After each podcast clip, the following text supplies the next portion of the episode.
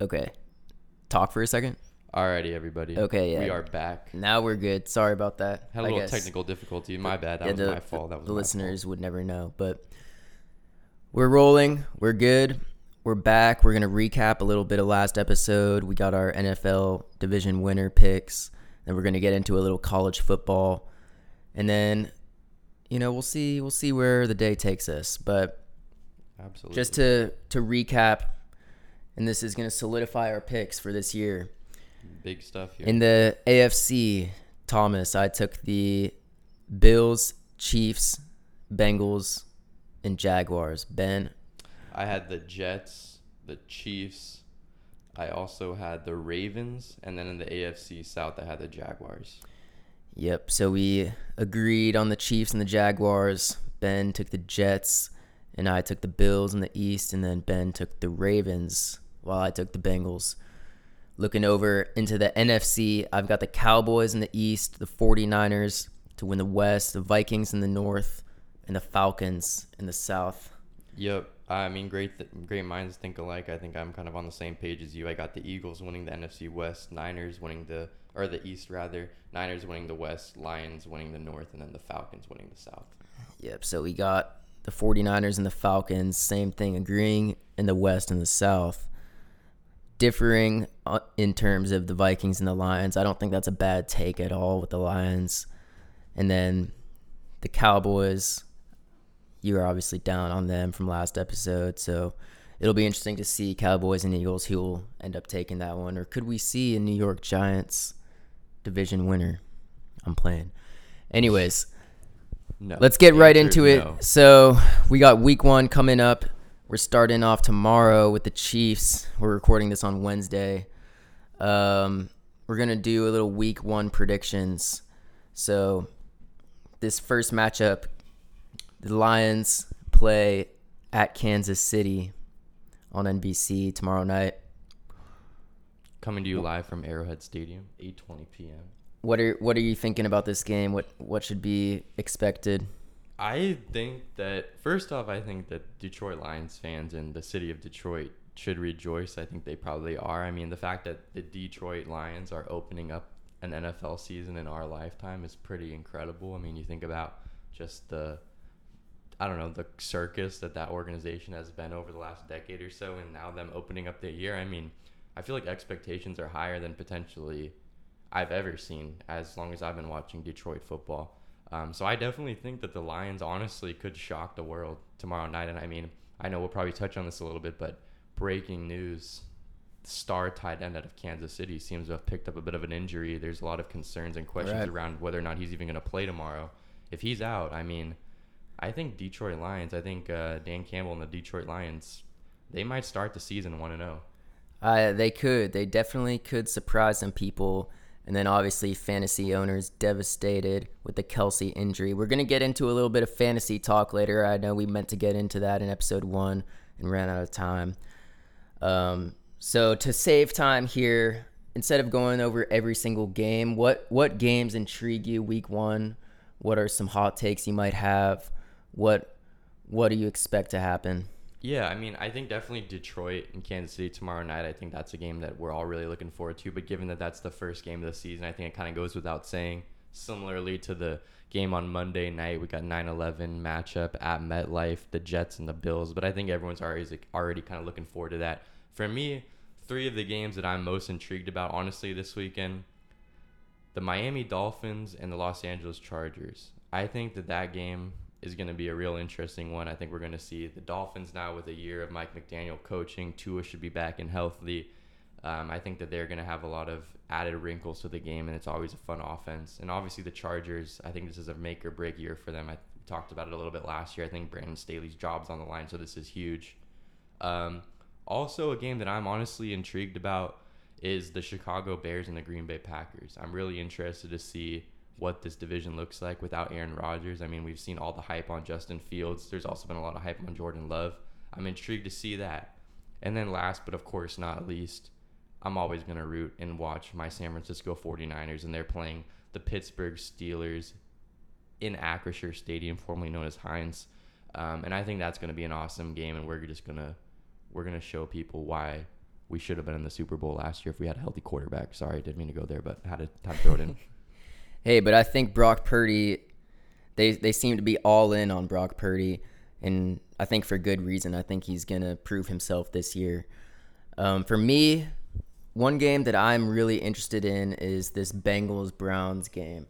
I think I saw Joe Burrow's one and four versus the Browns in his career, and I'm really intrigued by this Cleveland team with Deshaun Watson, Nick Chubb. This is a team with high name players, high caliber players. Myles Garrett.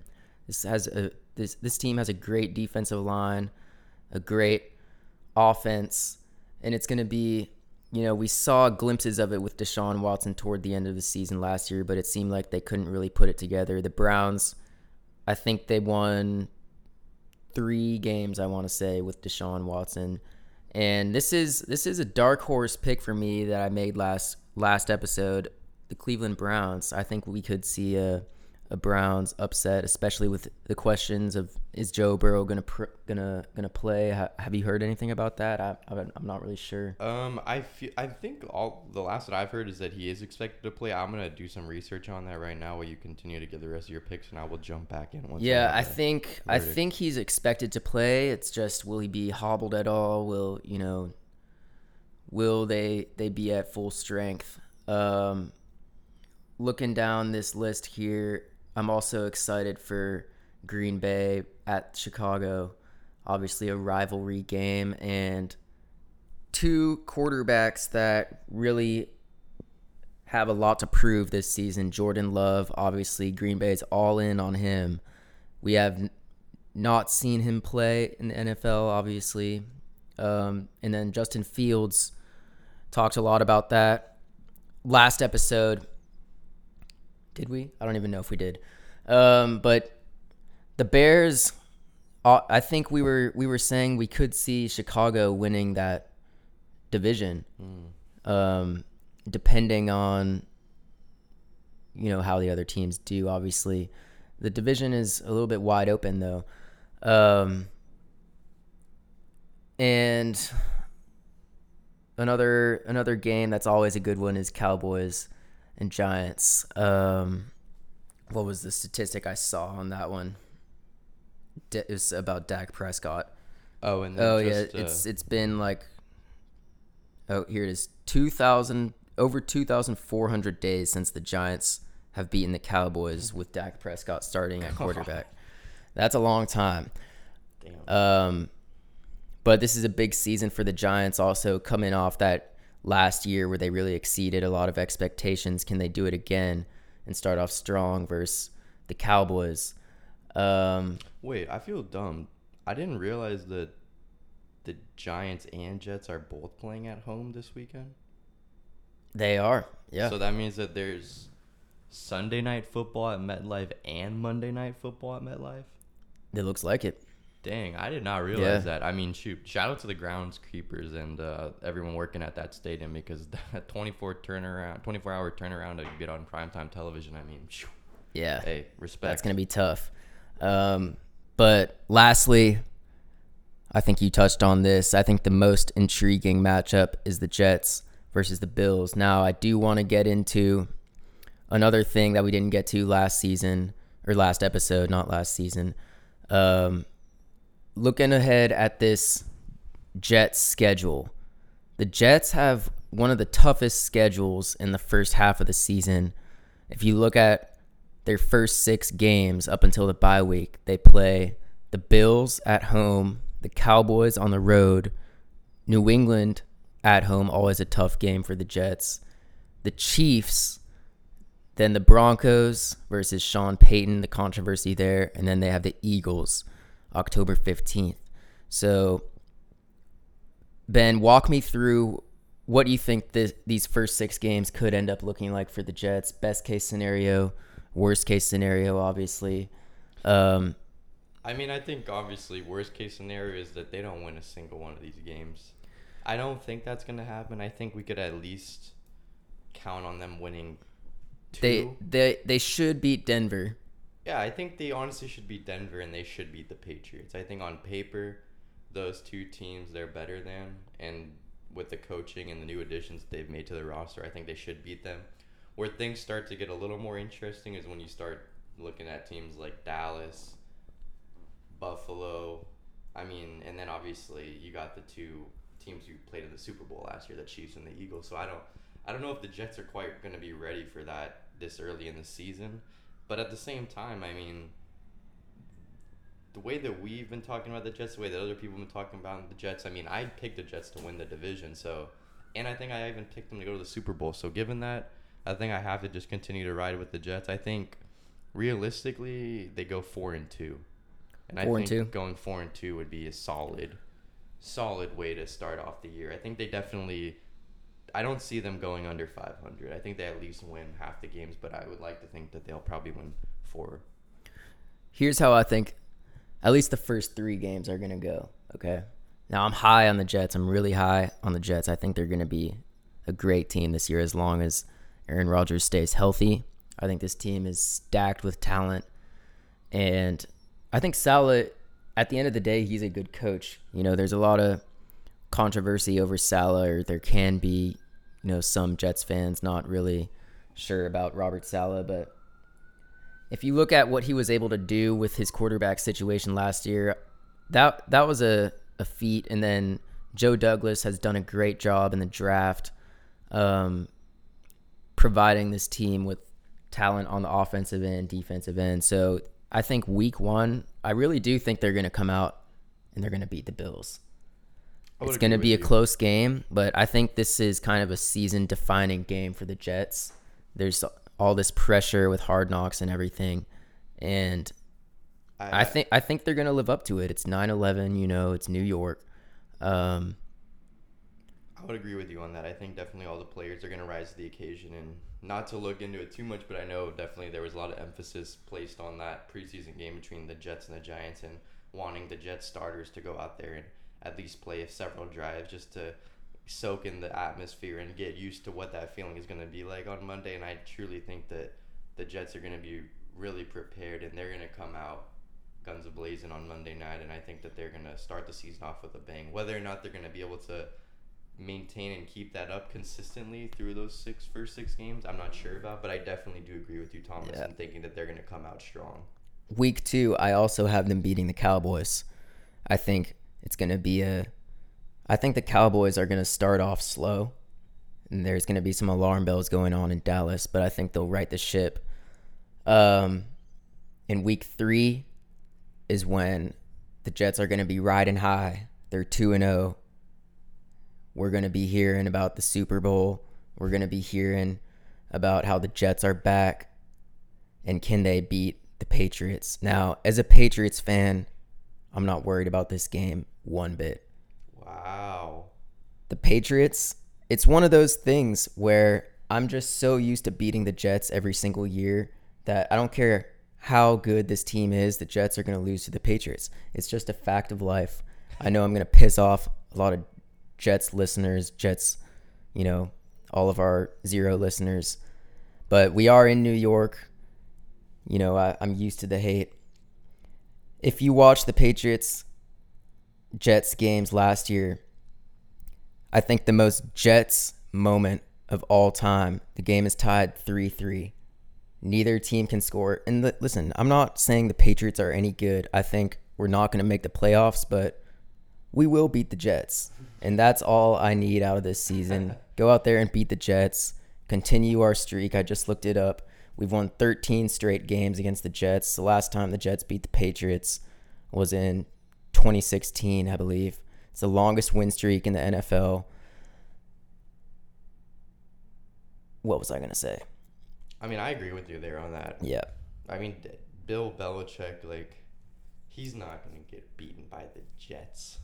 And I, I, I just think that would be the most Jets thing to come out, beat the Bills, beat the Cowboys, and then lose to the Patriots. Like yeah, that everyone that starts just overlooking the Patriots. they have it written down in the script right now, I'm telling you. Yeah. Then it's after those three, you know, two and one. That's a solid start for the Jets. You can't be mad at that.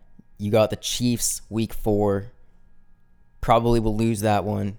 Beat the Broncos, three and two, and then Eagles. that will be that one's a toss up. I, I think the Jets will either be three and three or four and two, is what I will say. After and either one of those results, if you're a Jets fan, I think you'd be happy with that. You'd be happy with three and three through these first six games. This is really a gauntlet of a first six games. Yeah, I mean, I, w- I would agree with you totally. I think I'm kind of seeing it the same way. I think I feel like Buffalo, Dallas, Denver, those seem like some some wins for me. I, I feel like yeah, I just in my gut it's telling me that the Patriots are they're gonna win. They're gonna beat the Jets. Yeah, I, I remember what I was I was talking about the that ten to three game last year. Neither team can score. The Patriots suck. The Jets suck. Zach Wilson can't do anything. It's three to three. Ten seconds left. The Jets punt. The Patriots return it for a touchdown. Win the game. That's just that. I think that honestly was the end of the Jets' playoffs hopes last season. I can't remember at what point in the season it was, but I remember watching that live and just honestly laughing because I didn't really. I'm I, am i am not too invested in New England. I'm not too invested in. Uh, I wasn't invested in them last season, and I'm not this season, like I said. But I do take pride in beating the Jets every year. But I do love this Jets team. You know, I don't have any animosity towards them. I'm rooting for them. I want to see them do well.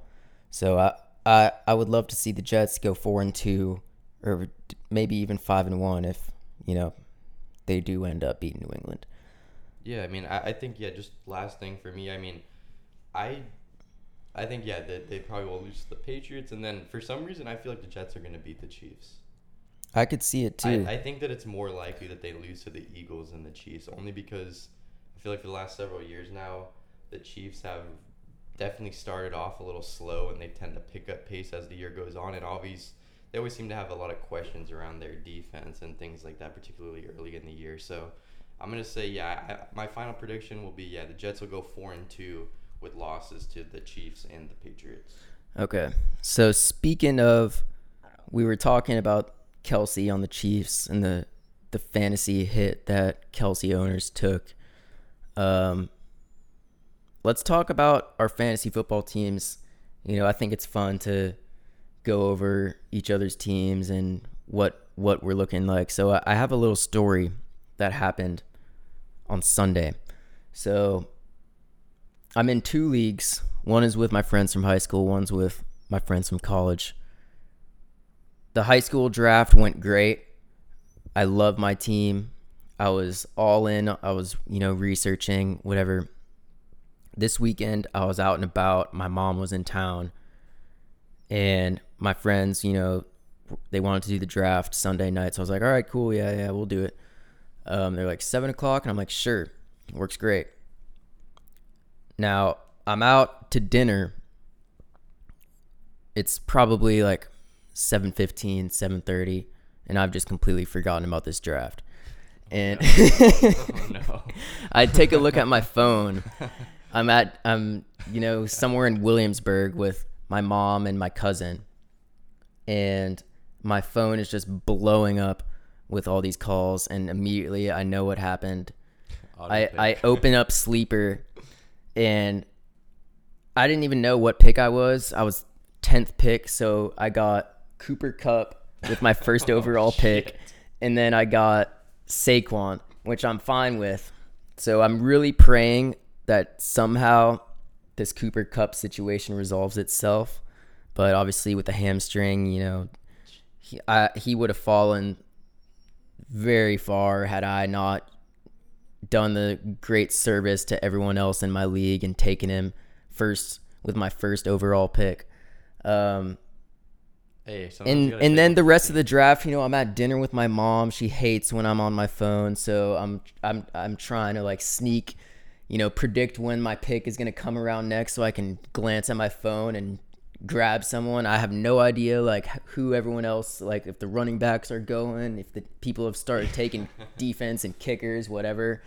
Like if people have started taking quarterbacks. So I think for my situation, I did okay, but this team is really bad. I need to hear this team. I, so I need to hear this lineup. I think we're all very intrigued here and starting to in our own minds creating what this I so listen, my my my fantasy season this year is gonna be a yin yang situation because And this is a how how many uh so it's a ten team league, I 10 team league? believe. Okay.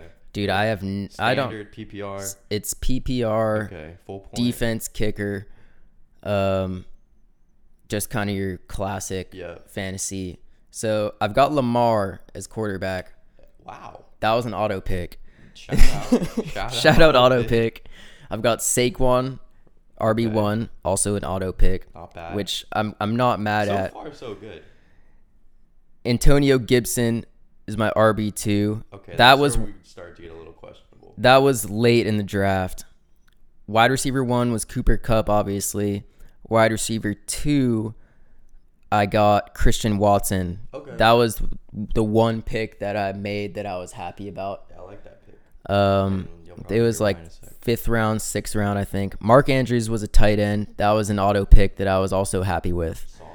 Um, then I have Brandin Cooks, Pickens, Elijah Moore. I was picking a lot of wide receivers, so that's why my running back situation is a little bit sus. I have Alvin Kamara, and then I have Miles Sanders. Okay. So I have the question of do I start Miles Sanders, Antonio Gibson? Yeah, that's my choice pretty much at RB2. Miles, Miles Sanders. I think so too. He's the he'll be He's questionable. right? Yeah. So he's my, I should have said he's my RB2, really. I, he definitely went higher in the draft. Um, but he's questionable for week 1, so I have him on my bench just in case I fucking forget to set it again. Yeah. I am really bad at I'm the worst about, you know, forgetting to set my lineup. Especially when I'm in two leagues. This is this is a thing, okay? My other league is I'm taking that one a lot more seriously than this one just cuz the group of guys takes it a lot more seriously. Um so that kicker Younghoe Koo and then I didn't even draft a defense. I just have the Saints defense. Solid. Um yeah, I think I that was either the very last round or I literally picked him up off of the waiver wire. I can't remember. Um, so obviously, oh yeah, and then my backup quarterback, I have Anthony Richardson. Oh, okay. Um, Intriguing. that was another pick I made High upside. because I was worried that that if Lamar gets injured, I'm gonna need someone. Um, so I was like, you know what, may as well. I Take a he could be shot. great fantasy quarterback. Yeah. he's gonna have a lot of garbage time kind of moments. Probably gonna be scoring a lot of touchdowns with his feet, so you're gonna get those points. He's gonna get in rushing yards. He'll be hugging Yeah. the ball all game long. I like. Yeah, I also like Elijah Moore. Yeah. Um, Browns. I'm excited. I'm I'm really high on the Browns. If you can't tell, that's like my. I always try to make a a pick or a prediction that not a lot of other people are making. Um, and for me this year, that's it's the Browns. Um. So, anyways, what about you? How how did your fantasy draft go? Yeah, my fantasy draft, uh, I was able to be in attendance, or not physically in attendance, but virtually in attendance on a little, you know, FaceTime Zoom call sort of setup. It's just a uh, friends and family sort of draft here, but it's still pretty fun. Um, so yeah, I got a. That's cool. Yeah, yeah. You know it's cool? It's like a twelve person league. Um, so yeah, I mean, I was able, like I said, to make all of my draft picks, and funnily enough, a number of my draft picks were also taken by Thomas's auto pick computer. So I don't know if that's a good thing or a bad thing. but uh, my quarterback was going to be Lamar Jackson. I think he's going to have Interesting. big bounce back year. It's So I we're picked. we're big Lamar Jackson fans this yeah, year. I think yeah, I'm a I'm a heavy high on Lamar Jackson. I was high on him last year. He should have got paid a long time ago. He's finally got his money. I think I think he's gonna have a career year. Wide I can see it. receiver. I got my personal bet who I think is the best wide receiver in the NFL, Davante Adams. The route runner, the So nice. best route runner in the league for sure. Oh yeah, just so clean, so crisp. He's just a true professional at his craft. He is. Uh, my second wide receiver is actually Christian Watson. Wow, So yeah, I have him. I think uh, I like it. I like it. yeah, you know, he started to come on at the end of last year. He's a definitely going to be like the wide receiver one there. Jordan Love has you know been working with him. They've been developing chemistry. Um, RB one, Cleveland Brown, Nick Chubb. I think uh, that was my actually uh, first round pick was Nick Chubb. I think uh, he's definitely like probably That's the best or one of the most underrated running backs in the NFL. When people talk about like the best guys, like I feel like he kind of gets slept on a little bit, and he's just Definitely. so good. year after good. year. Absolutely. It's just he's not the flashiest guy. He's not doesn't have the biggest, you know, social media presence, but he's just a great football player. He's reliable. You know, he's doesn't get injured. exactly. You know, knock on wood. Um, yeah, uh, you can you d- you never have any doubts about Nick Chubb. You that's one of the safest first round picks for running back you can make. I think. Yeah, I would agree. And then my second running back is Dameon Pierce. Uh, he was a rookie last year with Houston, but he came on really big, and he was one of the biggest like waiver pickups last year. And this year, I think that uh, Houston's probably going to be running the ball a bit, and I don't know. I, I like it. Um, had to get a New York player in there at some point. So for my tight end, I took Darren Waller. I'm hoping he's going to have a bounce back year. Last year, I actually drafted him when he was on the Raiders, and I mean, what an absolute train wreck that was. But Yeah. hey, I kept some faith, and I think he's going to bounce back here. And then my flex, I don't love it, but I got D'Andre Swift coming from Detroit. He's in Philly. That was a pick that I was kind of just like, let me just take best available at this point in time. I didn't really kind of have a great fit, so I just took the best guy on the board. And then we get into my bench. Um, it's just a lot of you know some depth receivers. I think I got George Pickens. I feel like he could have a nice breakout year. Um, Jerry Jeudy is also a receiver I got. Uh, you know, just depending on his hamstring injury, I think it is. But for me, I just he was available that late in the draft. I was like, might as well take him. What's the worst that can happen? Um, then I got the rookie Jaxon Smith-Njigba out of Ohio State, who's playing for the Seahawks. I've seen some good things from him, but he's a little bit questionable to play here. And then Tyler Allgeier, I think is how you say it for Atlanta. He's like the backup there behind Robinson. Cole Kmet as my backup tight end. Um, Sam Howell as a backup quarterback. I mean, I don't know. Interesting. I think uh, I'm I'm maybe I'm just looking into it. I'm hopping on the bandwagon, but the Eric Bieniemy Washington Commanders offense kind of retooling and revamping. I'm intrigued, and I I think Sam Howell might surprise some people. Or at least I hope he does. Um, defense, I also have the same defense as Thomas, the New Orleans Saints. Um, I mean, I don't know. I'm more of a streaming for defense kickers, so I don't know how long they'll stay here. But I just picked them. That was like my last pick. Yeah, I'm the same way. Yeah, and then for kicker, I actually picked Harrison Butker because I was like, I want to pick a kicker who I know for a fact is going to be getting me like 10 points every week. Yep. So I picked him. So I actually picked him a little bit higher than I, I normally pick kickers Gotcha. like last. But I actually made a pick for a kicker this year. But yeah, that's my team, you know. I think it's solid. And uh, if it means anything, this is through Yahoo Fantasy. And the Yahoo Fantasy people, they sent me my gra- draft recap and they gave me a grade of an A. So nice. I don't know if that means that, you know, maybe an NFL organization should hire me to be GM, but I think so. Yeah, Yeah, I think you're we'll- we'll right on the it. way. So we have a lot of similar players that we're going to be heavily watching this year. So that'll be fun as the podcast goes on to kind of, you know, keep track of those fantasy performances. We got Lamar, we have Christian Watson, we have the Saints. the Saints defense week 1. Hell Who are the Saints playing again? The New Orleans Saints are playing the Tennessee Titans, who I don't know who's playing quarterback for the Titans, but Okay. Well, we'll be we'll be rooting for them. yeah, shout out Saints. And then I think we had one other player. Who was it? uh, or maybe it was just someone. Oh yeah, I, w- I wanted to talk about Darren Waller a little bit. I think Darren Waller is a great fantasy pick this year because he he pretty much is the wide receiver one on the Giants, yeah, and that's what you want. You want a guy like Kelce, wide receiver one on the Chiefs. You want those tight ends that are gonna get thrown at, and I think Daniel Jones looked like he had some chemistry with Waller there in a couple in uh, some of those preseason games. And the with the wide receiver situation the way it is in New York, I think Darren Waller could be primed for a big year. And he's a he's one of those tight ends you can grab a lot later than you know Mark Andrews that I have for example, and not waste a pick on that. Um, I mean, even I hate to you know bag on some of my own guys, but even a guy like George Kittle, I know Kittle is like was what a top four draft pick or top four round pick and stuff like that, but he hasn't had that production or a similar production to Waller these last couple of years. So yeah, I mean, why not? Yeah. So now I want to. You you said how Yahoo gave you a grade of an A. for this other draft, this is my main one. I feel like I have a s- absolutely stacked lineup. Okay. And this is my main league. This is I was sitting down at the computer for hours before the draft. I knew my pick was going to be the fourth pick. And I called Ben. I was like, I think I want to take Kelce fourth overall. Thank God that didn't work out for me. yeah, right.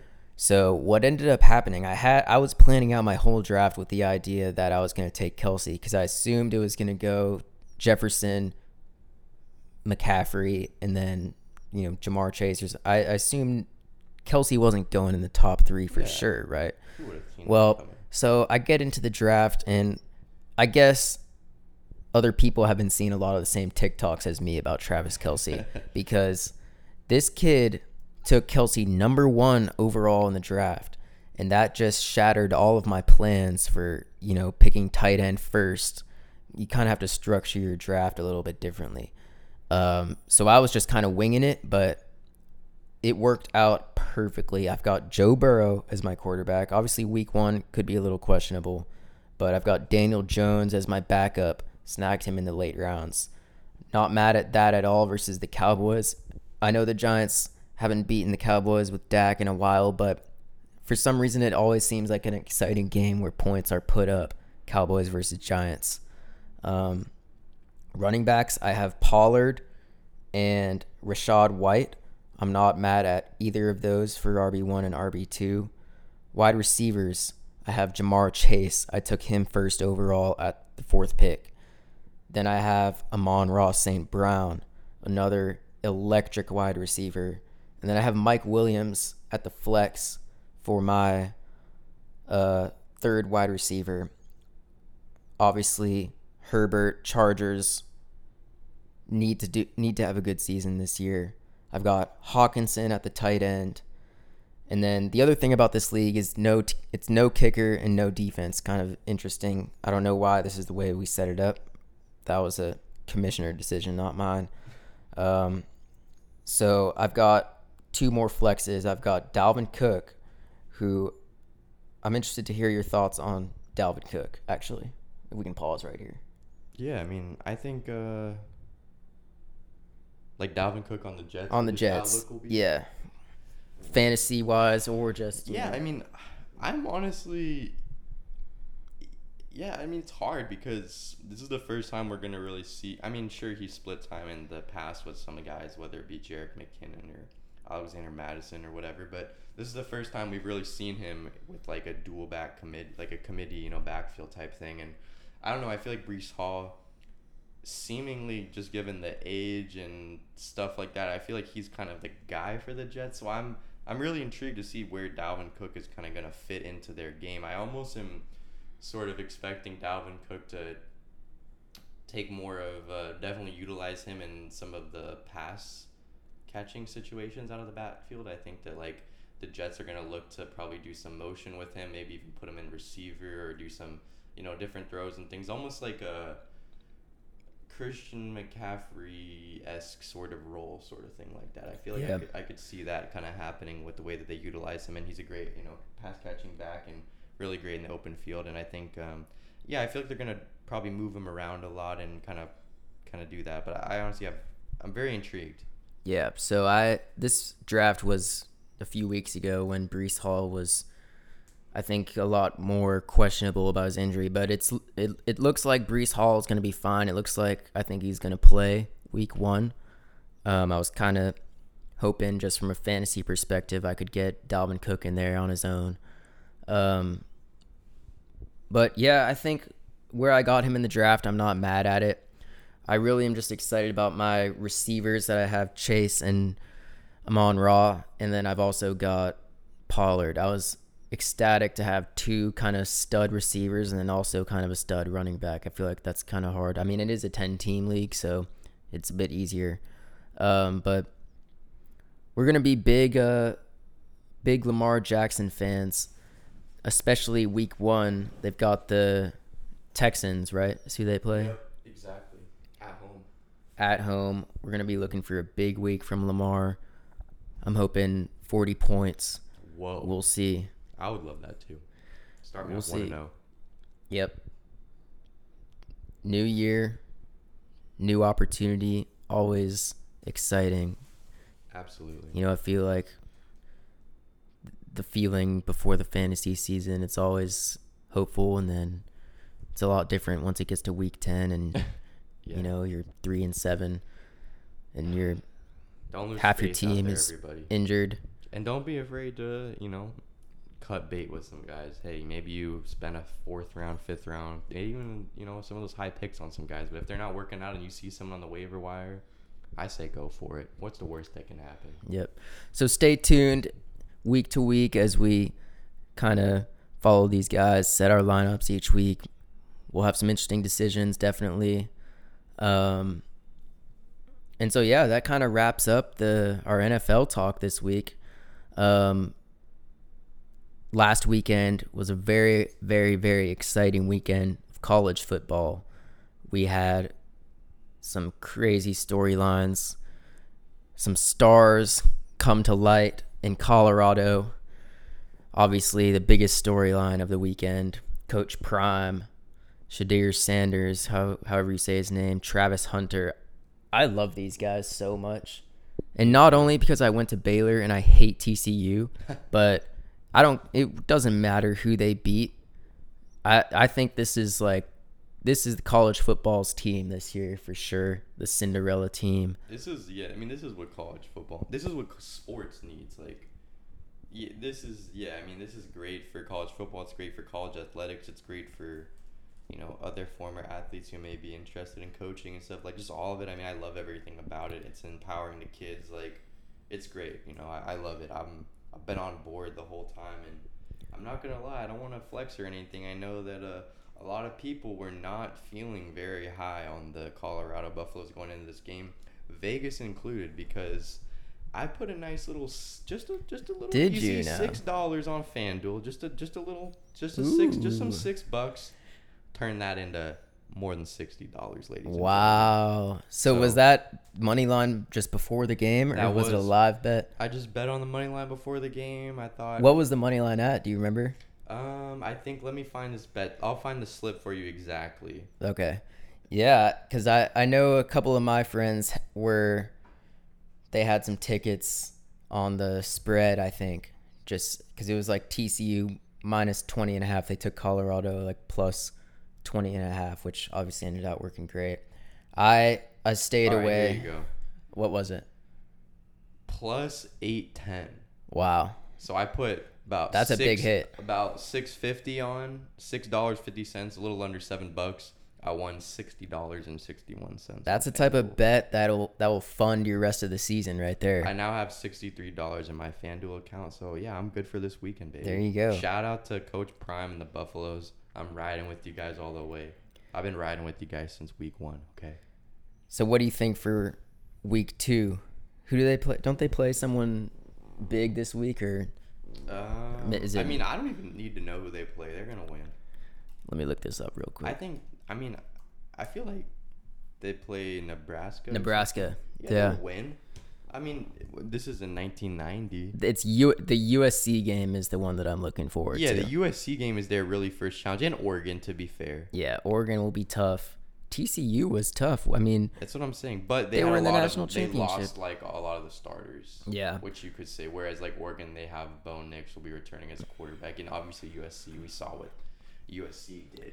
yep. I mean, geez, I don't know if you want to talk about that at all, Caleb Williams, but holy crap, Yeah, I mean, I think this He's guy this guy is obviously the good. front runner for the Heisman.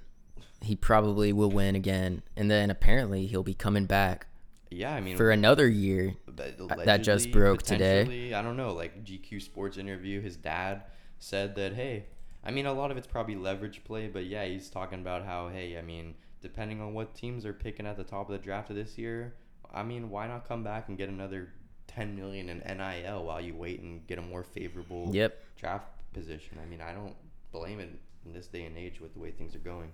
Yeah, USC was, I mean, still hasn't really been tested yet, but that Colorado game is really gonna That's gonna that's be gonna be the biggest game of the season I think so far. If Colorado continues to win, I mean, I They know. they could lose to Oregon. They could you know lose a couple other games here and there, but Do they have like a time for that game yet, or is it not? it's TBD So September put that on 30th, Prime time, huh? most That'll likely. Yep. probably be your prime time Saturday game. Um, also looking ahead at USC's schedule, some big games. We have Notre Dame And Here's- Utah. and Back Utah.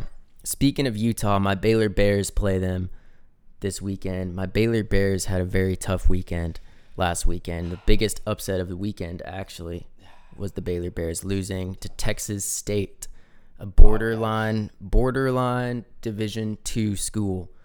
Um but listen, Texas State They got some dogs. they got some dogs. They got over 50 players in the transfer portal. And I think this this season is the season of the transfer portal. We saw Colorado obviously had some big time transfers and that worked out for them. Texas State they got a new coach. They got a their quarterback TJ Finley from Auburn also was at LSU before that. And then we saw a team who is heavily against the transfer portal in Clemson go down. Ooh, yeah. Did you watch that game? What were your thoughts on that game? Because I, I have a couple connections to. I mean, one of my first thoughts was, I mean, I, I think the DJ Uiagalelei slander was a little bit too much last year. I mean, It was. the fact. I mean, we. I'm not trying to say that he didn't play great. That team has more great. problems than just him. But yeah, the way that it was framed last year was basically like that team would have been a playoff team or a legit like ACC title contender if they had a better quarterback. Did you guys watch him light up the game with Oregon State? Like He looked he's great. A damn good quarterback, and I mean I've seen him play in high school. He went to high school um, pretty close to where I grew up and stuff, and like that dude is legit. I mean I think definitely we're seeing like you said Thomas like Clemson, they have this old that, that mentality of Dabo and all those guys. Like they don't really bring in any transfers. Like they have this sort of, I don't know, like this interesting kind of uh, fraternity sort of thing. They don't want to bring in other people, but we're seeing now that like it's not working. And ever since Clemson has lost like their skill players, like they don't recruit skill players like they used to, they've fallen off the map. I mean, looking back, it wasn't that long ago that it seemed like all the best wide receivers in the NFL were coming out of Yep. Clemson, whether it be Mike Williams, DeAndre Hopkins. Like you just go down the list of guys, T. Higgins, like let- you know. Yep. It's like now they have no weapons. It seems like the recruiting is not there, and I don't know. Dabo seems like he needs to change with the times. Yep. I have some interesting takes on Clemson because it's interesting that um, you went to high school close to where DJ went to high school because I, Cade Klubnik, went to my high school. He I went watched to, and that's uh, St. John Bosco High School for those who are unfamiliar, uh, which is in Southern California. Yeah. So, Cade Klubnik out of Austin Westlake, pre- prestigious quarterback factory. I don't mean to brag. We got D- Drew Brees, Nick Foles, Okay. Sam Ehlinger. Um, and I, I was all in on Cade Klubnik, but he really struggled. I think I almost placed this bet. He was plus 1600 for the Heisman Oh my god. which is kind of crazy. But last season, I'll admit I was kind of I was against DJ Uiagalelei mainly because I just wanted to see Cade out there. He was the number one overall QB in his class. He was, you know, he came out. I think it was the North Carolina game and threw a absolute bomb. And I was I was looking on Twitter and all the Clemson fans were like, "Why have we had this guy just sitting on the bench?" But in this Duke game, he threw a stinker, let me tell you. Two fumbles on the goal line, two blocked field goals. That's not his fault, but it seemed like he was lost out there. It seemed like you know, his receivers wouldn't get open or he wouldn't give him time to get open and he would just keep it and run and then get clobbered.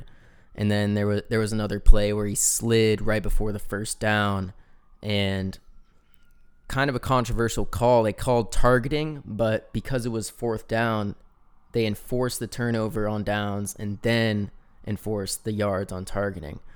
Um, that's the rules, but you know, fourth down, big big game when you're down and you need a touchdown, you got to make sure you get that first down and that was just kind of the inexperience there of a young quarterback. Um, but I obviously I'm biased, but I do love this guy. I think he can be great. However, interesting tidbit that a lot of people might not know. A big reason for his success in high school, we talk about how important it is, like for Manziel to have a Mike Evans or, you know, DeAndre Hopkins, that that those wide receivers that Clemson that are lacking. Carried by a star wide receiver. Jaden Greathouse out of Notre Dame. This guy is dominant. Okay, he's huge. He played basketball, football, dominated everything. Keep an eye on Jaden Greathouse. He's already had multiple multiple touchdown catches. Notre Dame hasn't really done much, but I think Notre Dame we could be seeing them in the playoffs. I think this might be a Notre Dame year. Wow.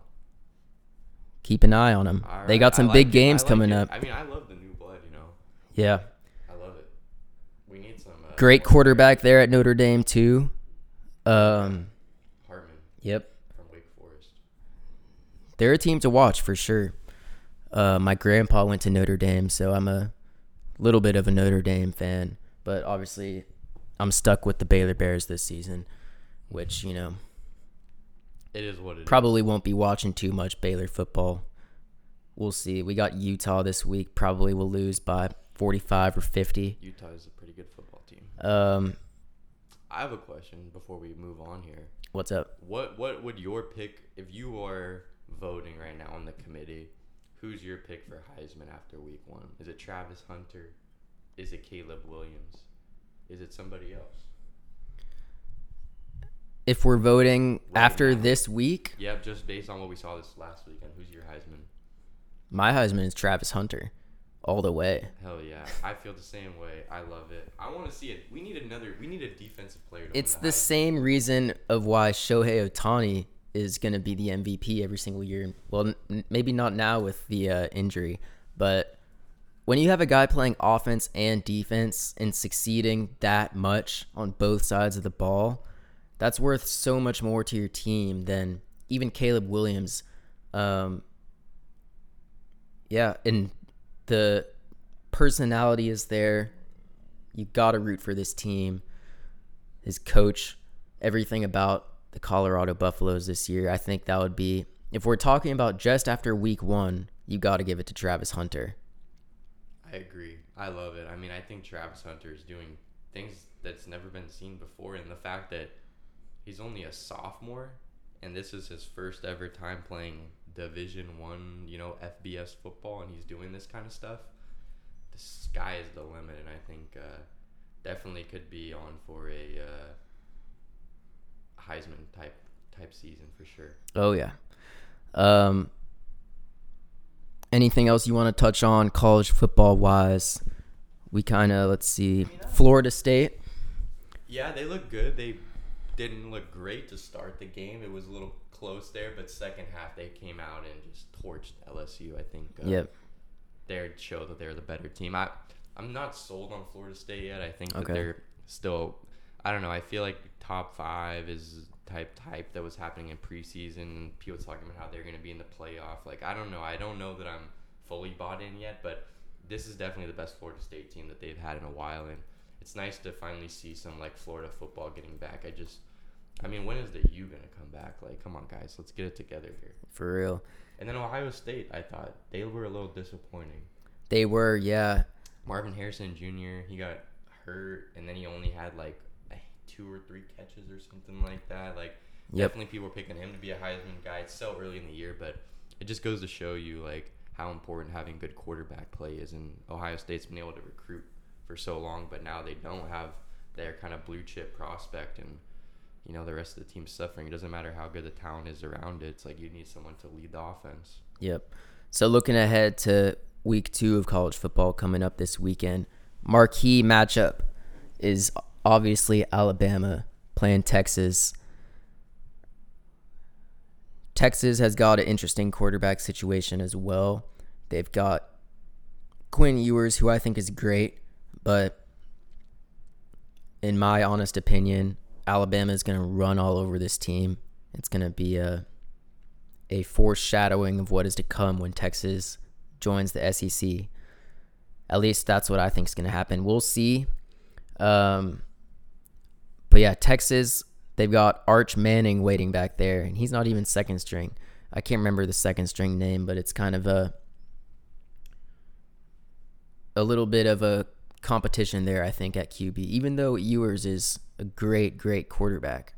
Um, in Texas, you know, that's a fan base that needs success year in and year out. If they don't, if they're not in a bowl, if they're not in a good bowl game, they're gonna make changes. Um, I feel like they've, they're always playing these. You know, they almost beat Alabama last year one of these years they just might do it. Um, I feel like we're always hearing Texas is back. We'll see it. Is this the year? Alabama's got the new quarterback after the Bryce Young era. It's kind of a new, um, new situation there. So definitely an interesting game for sure. I'm excited to watch. I'm off work. Glad I'm not watching the Mets like last weekend. I was at work watching the Mets. Um, I'm actually not even sure if I'm like allowed to talk about work on the podcast because I think like I don't know there might be some legal stuff. True. Like I, I can't yeah. say the company. I don't think I can say the company that I work for okay. if it's like on a. Got you, got you. I don't know. Maybe maybe I'm. May, yeah, maybe maybe I'm just uh Maybe I think I'm more important than I am, but that's always working safe. You know, yeah. get in trouble. Yeah. So, anyways, I was stuck watching Mets baseball last weekend during college football week one, just checking the score of Baylor and Texas State getting run up. Um, I did get to see the Colorado game though. That was exciting. Um, yeah, I think both the NFL and college football are were in for some great seasons this year. Um, I agree. Wholeheartedly. A lot of new teams, a lot of changing of the guard. It seems, um, you know, with the Jets and these teams like Florida State finally coming out of the woodworks, um, after you know years of just kind of mediocre seasons. Anyways, so yeah, in other news, time for our New York block. We'll come up with a creative name for this block eventually, but. I think we're talking about I guess teams that are on the come up. I think a sport that is on the come up is tennis. We've had some great historical um, tennis players over the last 10, 20 years.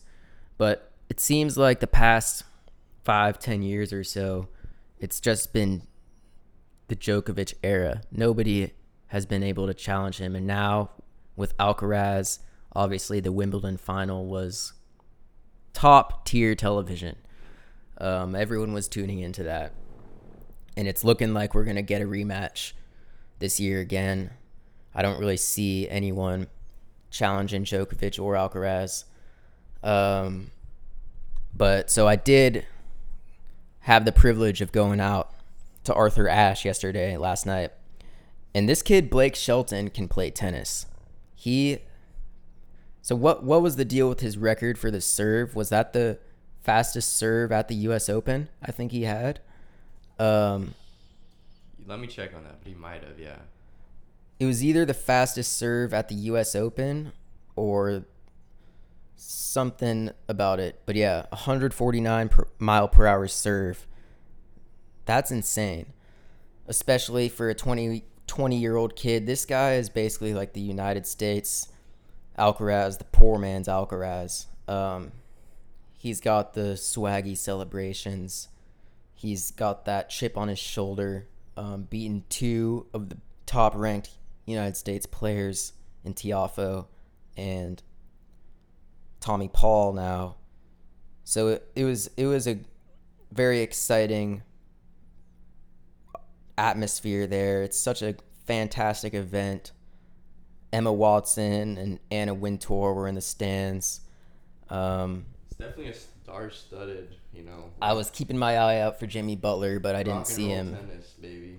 The one thing that I will say about that stadium is it is way too hot in there, especially last night. It was a hot New York night, Hmm. and I was up. You know, So I'm. I'm not quite at that Emma Watson level yet, so I was up. I was up more in you know the the Thomas and Bennett level in the yeah, stands. You know, we're, we're where- we're men of the people, okay? Yeah, the commoners, if I'll if I'll Yeah, we're hanging out. call them that. But it was a great time. You know, I was sipping on my Paloma, my grapefruit drink, Mm. watching some fantastic tennis. Beautiful. Um, I unfortunately wasn't able to attend, but uh, I did go last year to the U.S. Open, and everything Thomas is saying, yeah, I mean, I completely agree with. I think if anybody's able to go to those type of events, it's probably one of, if not the best tennis event in the world. I think it's like very much the tournament of the people. The setup there is fantastic, and I mean, the tennis is just amazing. It's it's electric and playing under the lights at nighttime. It's pretty awesome, but the stadiums do get quite warm. There's not a whole lot of airflow in there, but uh, yeah, I mean this this year has been great, and it's it's so good to see young American tennis talent it is. returning to the top. I mean, it's been a, a very long time since a, an American has really. I mean, we got Tiafoe last year. but Before that, it was like Andy Roddick back in like 2005. Long ago. Since the last time like an American has won a Grand Slam or a major or anything like that. Um, so, yeah, I mean, I think this is awesome. It's great for the sport. And uh, yeah, Ben Shelton. Shout out Ben Shelton. I actually saw him last year when I attended the tournament, and that was just when. Uh, I mean, everybody probably that follows tennis, they've known who this guy is. But as someone who kind of was coming into the sport, not too familiar with it, I was there, and he was playing on the smaller courts at that point. He wasn't playing in on Ashe or Grandstand or Armstrong even. Um, so he was playing on the out outdoor courts, just in the sun there, Yeah. with you know only a few hundred people. So to see him playing, and you could tell right away, like, okay, this guy is gonna be a dude. And I believe that he last He's built for the moment for sure. yeah, and last year, um, at that time, I think it was like his first time playing in the U.S. Open potentially, or second, or something like that. And that previous season, I think he had um, played like his freshman year at University of Florida, where he won like the national championship or whatever. And then, He beat my Baylor Bears in the national championship. So there you Fun go. fact. so yeah, I mean, this guy is definitely a top tier prospect, and I believe Definitely. either his I think his dad might have played some tennis as well, but he comes from a definitely an athletic family.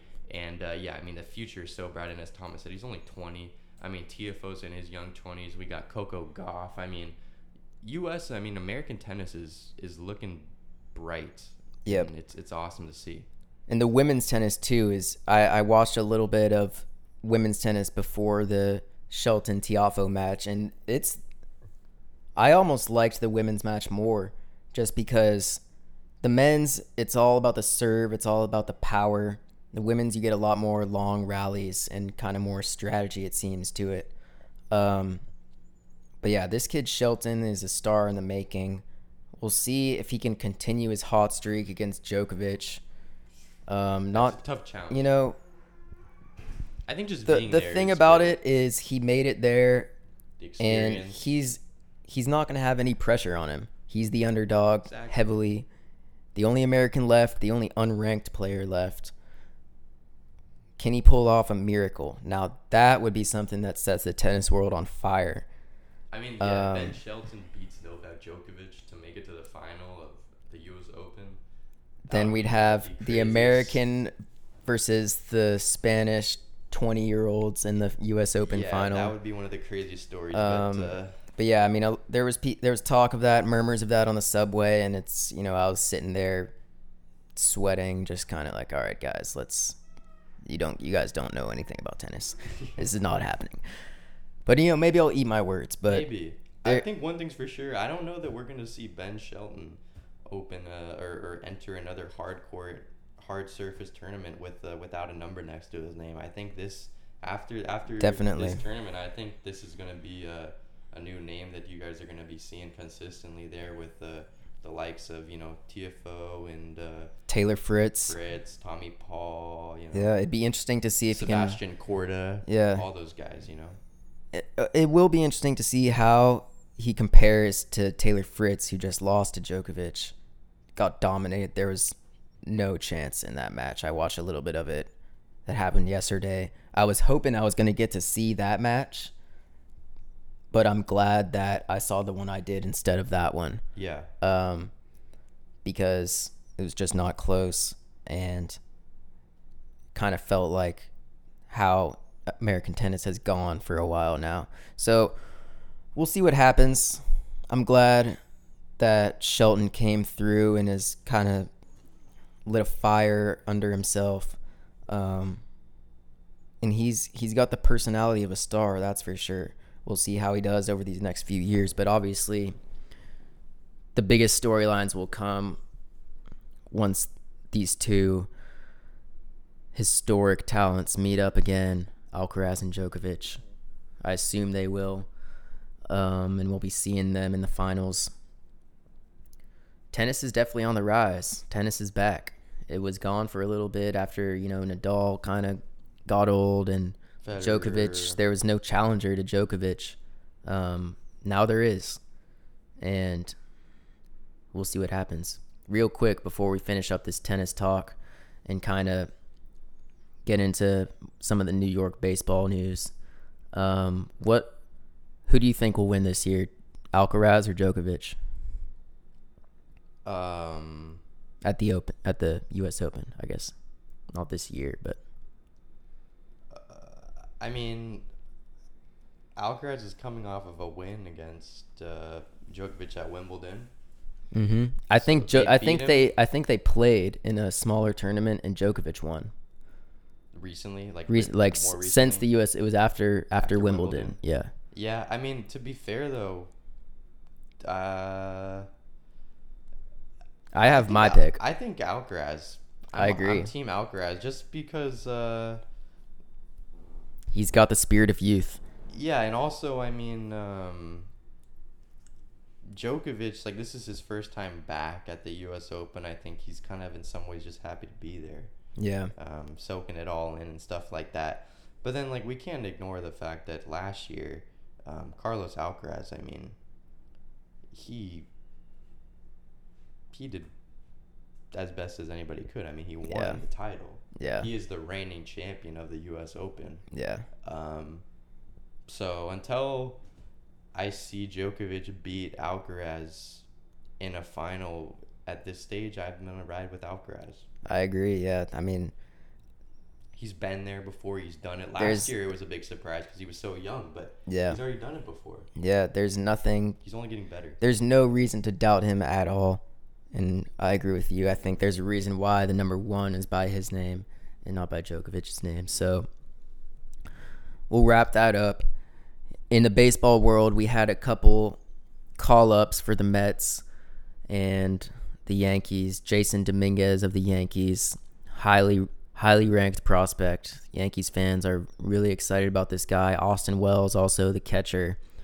Jasson Dominguez hits a home run in his first at bat Against former Met Justin Verlander. against former Met Justin Verlander, who is also up against former Met Max Scherzer today Oh, in a wow. big game for the wild card spot. Metception. Um, yeah, a little more Metception. Also, Ronny Mauricio has heard murmurs of this guy all season long. Up in um, Syracuse playing for the Mets. Yep. Finally gets called up and just rips a cover off the ball, 117 miles per hour. I'm sure Electric. Mets fans have heard that number a million times by now. And also, two hits in his first two games. I think first player, first Met to do that at least since like 2004 or something crazy. Um, Six for 15, batting 400. Yeah, I mean, shabby. he looks good. Not too shabby. Similar to Shelton, he's got the makeup, he's got the personality of a major league player, that's for sure. He seems like he fits in with the team and he seems like he belongs in the MLB. Unlike another guy, Mark Vientos, Oh. who has kind of struggled a little bit. I mean, he he did hit a home run or you know, he's getting some hits, but on the defensive end, he just he can't play third base. And then obviously there's the Baty storyline.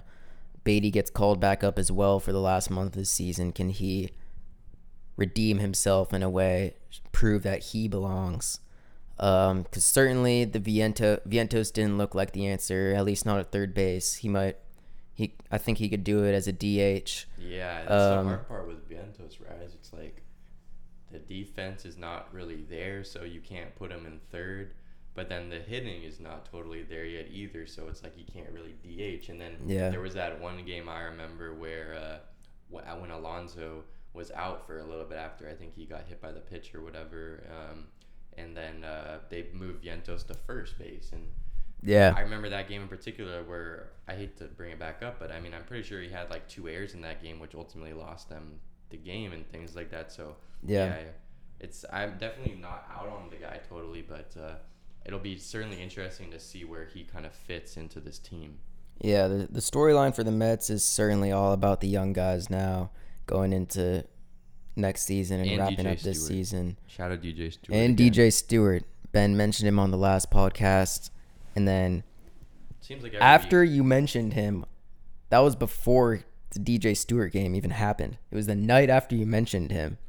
DJ Stewart hits two home runs, has the game saving catch, and the game winning hit by pitch. oh, RBI. what a beautiful man. Um, yeah, that that was certainly one of the games of the season for the Mets this year. I mean, Stewart for MVP. with the way things are for the Mets, you kind of gotta relish in those moments when they happen this season. Absolutely. Um, find the silver linings. And also, we talked a little bit about this off air because of you know some things with work related. But shout out to Kodai Senga as well. Yeah, Kodai, Kodai Senga, Senga- has been dominating when he starts.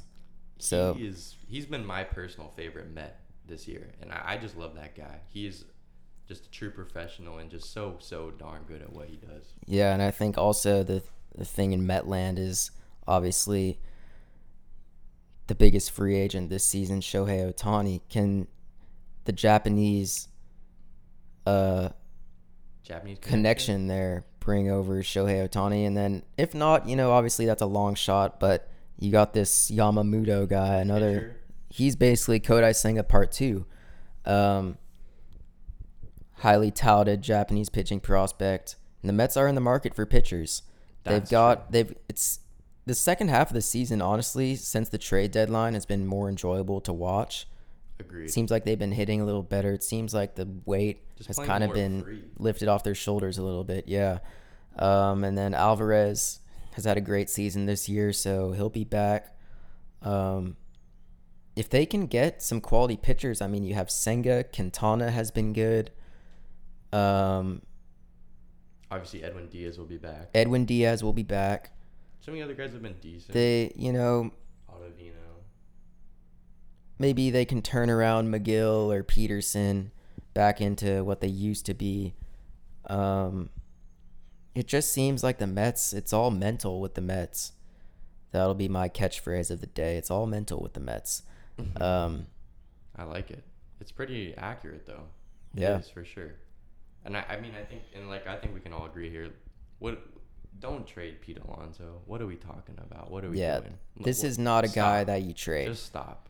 Pete Alonso is the guy that you bring in from a smaller market team that can't pay him. When you are the New York Mets and you have the payroll that you do, there's no reason to let this guy go.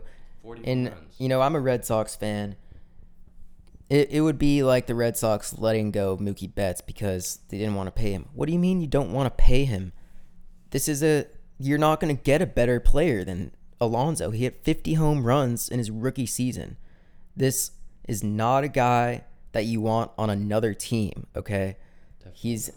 he will. he might you. have had a little bit of a struggling struggle of a season. I think he's batting like 220 or something, a little Yeah. bit low, Who but cares? He threw away Masyn Winn's first hit ball. Okay, he'll get another one. yeah, like and that's one thing I like about Pete is he's kind of just like a guy that kind of just pretty. he doesn't cute. think too hard about things. I'll say that. That's a good way to put it. so, yeah, I mean, I love He's Pete. kind of going with the flow. It would be- the moment. let me tell you, if you think the Mets fans are mad now and mad with the way the season went, if Pete Alonso gets traded, To the Brewers of all teams. just you wait, okay? This city will erupt. Queens will be on fire. Billy Eppler, he better better start packing his bags if that happens. Yeah. But I think overall, I mean, we didn't talk too much about the Yankees, but the Jason Mets, Dominguez, uh, you know, Jasson Dominguez, the whatever. Martian. I don't know. We're not a. We're, I have a hard time guys can't really tell. We're not too big on the. We're we're definitely Mets. as a Red Sox fan, I have a hard time talking about the Yankees. I I know Jasson Dominguez. I'm scared of him for sure. I'll say that. Yeah, he looks great. Um, am I worried about the Yankees next season? No. It seems like they're going to bring back their same management, which is what Yankees fans like to say is the biggest problem with the team. Um, yeah, I mean the the difference between the Mets and the Yankees is like I said, it's all mental with the Mets. I don't know if that's the same case for the Yankees. I think it's all just a lack of talent up and down and signing guys that are Old and old injured. and you know they they can't hit the ball anymore. Um, wasting Gerrit Cole, wasting Aaron Judge, and they all these guys are signed for more many more years. So there's not really Stanton, there's not much you can do except hope things get better. There's not really any changes you can make to improve your situation if you're the Yankees, which is Yeah, the like worst part about it. Money invested and tied up into players that are only aging and not aging as gracefully as probably they would have liked. And that's that's what you gotta like about Steve Cohen with Verlander and Scherzer. I mean, Yeah. you can sit around and wonder what could have happened this season, but the bottom line is it just wasn't working. And so, And hey, maybe we'll find out what'll happen tonight in the pitching matchup. Maybe Yeah. they both throw a perfect game.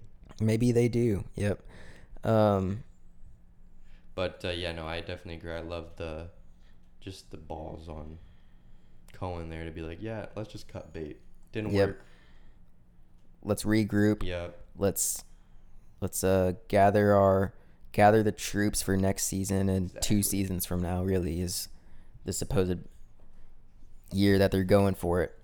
Um, but yeah, I mean, I think that pretty much wraps it up.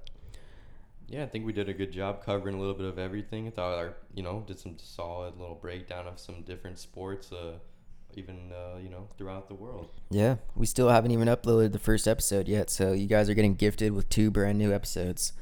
Um, just before the day before first game of the NFL season. So Enjoy, know, enjoy, enjoy. your football weekend. we're Yeah. gonna end it off here Yeah. with our tradition, our surprise question. What's your surprise question of the day? Because once again, I still haven't even thought of mine. My surprise question of the day would be as let's keep it in uh, football related since we have the kickoff this weekend. Okay. So last time I went basketball, kind of FIBA World Cup related. Also, shout out to Team USA. Had a good win last night. Um, Villanova boys playing strong. Mikal Bridges looks awesome. Yeah. Um, but anyways, uh, I, I'm gonna say, as a New England Patriots fan, Okay. what is one player on the Patriots that you think will have the most like impressive season, and then what player on the Patriots will have the most underwhelming season? This is interesting because the Patriots always seem to find those guys like a Chris Hogan or something. Diamond you in know, the rough. that's kind of Bill Belichick's motto in his mode of operation. Um, let's take a look at the at the roster here. Obviously, we've got Zeke along with Rhamondre Stevenson, Juju Smith, Juju. Um, Mac. so the question is most Yeah, like who, like would- who will exceed expectations and and, then who who will will fall below. expectations. Let's see. I'm gonna say one guy I think that could exceed expectations is Ezekiel Elliott. Oh, ooh, I like it. I And like listen, part of that reason is because I feel like his expectations are so low. He had, you know, not a great season on the Cowboys. When he signed with the Patriots, if that was a signing like two or three years ago, there would have been a lot of buzz, a lot of excitement around that signing. Very true. And obviously, you know, he's a little old, but Ezekiel Elliott was like I mean, I'm I'm friends with a lot of Cowboys fans and the Cowboys are my second favorite team. Ezekiel Elliott was like the franchise player of the Dallas Cowboys. Um and kind of struggled last season and the season before that, but this Patriots team is interesting and I think he could be just as good as Stevenson if not better. He'll probably get some goal line touches. Um, seems like he'll kind of be like that goal line running back. yeah. no, Um, that's kind of how the Cowboys used him a little bit last year. They'd have Pollard was you know turned into the RB one. Um, so yeah, I think, I think I'll say that I'll say this. I think the floor, it, like with Ezekiel Elliott, the floor is really not that low. It's he's gonna do what he's gonna do no matter what, and Stevenson had a great season last year in the Patriots offense, so I think it's I think Belichick Belichick will find a way to plug in Zeke and nice. um you know maybe he can do a little uh a little rebuilding of what Ezekiel used to be. yeah. Why not? Um, if anyone is the guy to do it, it's Belichick. Now, underwhelming, I think, is going to be Mac Jones. Now, I've said this before. I said on the last episode how I'm not a believer in Bryce Young. I'm not a believer in these Alabama quarterbacks, really, outside of Tua. And Mac Jones, I really just haven't seen it. I the Patriots have found ways to win games with Mac Jones, but the Patriots find ways to win games with basically any quarterback. And I really just haven't seen what I want to see out of Mac Jones yet. And I don't, I don't know if I'm going to see it this year either. He just, you know, the Patriots need a guy like Joe Burrow who just has that it factor, like the Tom Brady kind of like alpha mentality, like leadership. Mac Jones, it doesn't seem like he has the respect of his team in that way. Like I this is I don't mean this in a disrespectful way, but I think Mac Jones is closer to like a Zach Wilson than he is to like uh Joe Burrow, you know? And I think there's a lot of comparisons that you can make to a guy with the same last name, Daniel Jones. That's the if he has a type of season that Daniel Jones did last year, that's like that would be a dream for Patriots fans. Um, but yeah, I, I'm gonna say Mac Jones is my underwhelming player, and Ezekiel Elliott is my player who can possibly exceed some expectations. Like it. So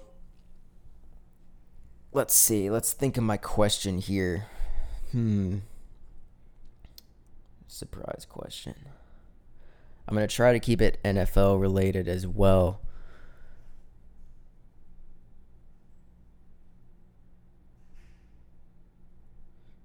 I really need to start coming up with these questions college, before. anything. Or mean, college, yeah.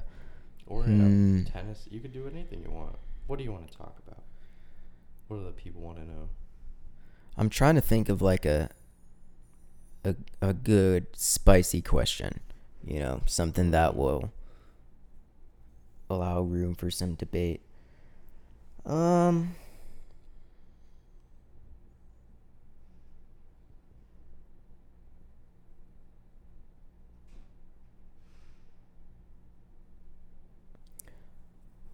Which rookie are do you think which rookie quarterback out of this year's draft do you think will have the best season? CJ Stroud. Really? I do, yeah. Just because I think that he's in the best. I think that division is really bad. Yeah. Apart from the Jaguars, kinda. Uh, we'll we'll we'll be watching that game week one and then, versus the uh, Ravens. Yeah, I think CJ Stroud. I think this coaching staff that they have there and all that, like, I don't know. I feel like he's probably maybe the most like pro-ready quarterback. I think Bryce will probably be the best long term, but I don't know. I think it might take him a little bit, and then Anthony is just too raw. Um, so yeah, I'll, I'll say CJ Stroud. Okay. Yep. I talked about a little bit on the last episode how I was not a believer in Bryce Young, and he kind of made me eat my words a little bit in the the, the preseason game against the Lions. Um, we'll see. We'll see if he proves me wrong. But like I said, I disagree with you that CJ Stroud will be the best. All right. I obviously I have Richardson as my backup quarterback. I'm I'm most excited to watch Richardson, and I mean that doesn't mean the same thing yeah, as who will be the excited to best. Watch Richardson. I But, would agree. Just 'cause Um, he's throw too many interceptions. yeah, I th- I think Richardson will end up being the best in my opinion. I'm pretty high on Anthony Richardson, Nice. but obviously, you know, it's really too early to tell. We're gonna have to wait and see. Um, and finally, we'll get some real football to watch this weekend. So Absolutely. Can't wait. Hope Yep. you all enjoy. And uh, yeah, yeah, cool. weekend of sports ahead.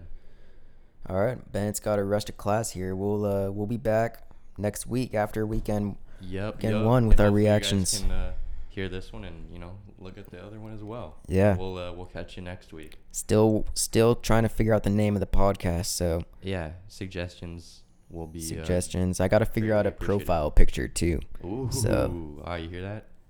Well, you'll Fun. they'll see come. what the profile picture is, whatever I decide. Yeah, you're right. So you'll see it before even I do. Yeah. All right, Alrighty. everybody. Thanks for joining us as always. Yep. Have a good one. Peace.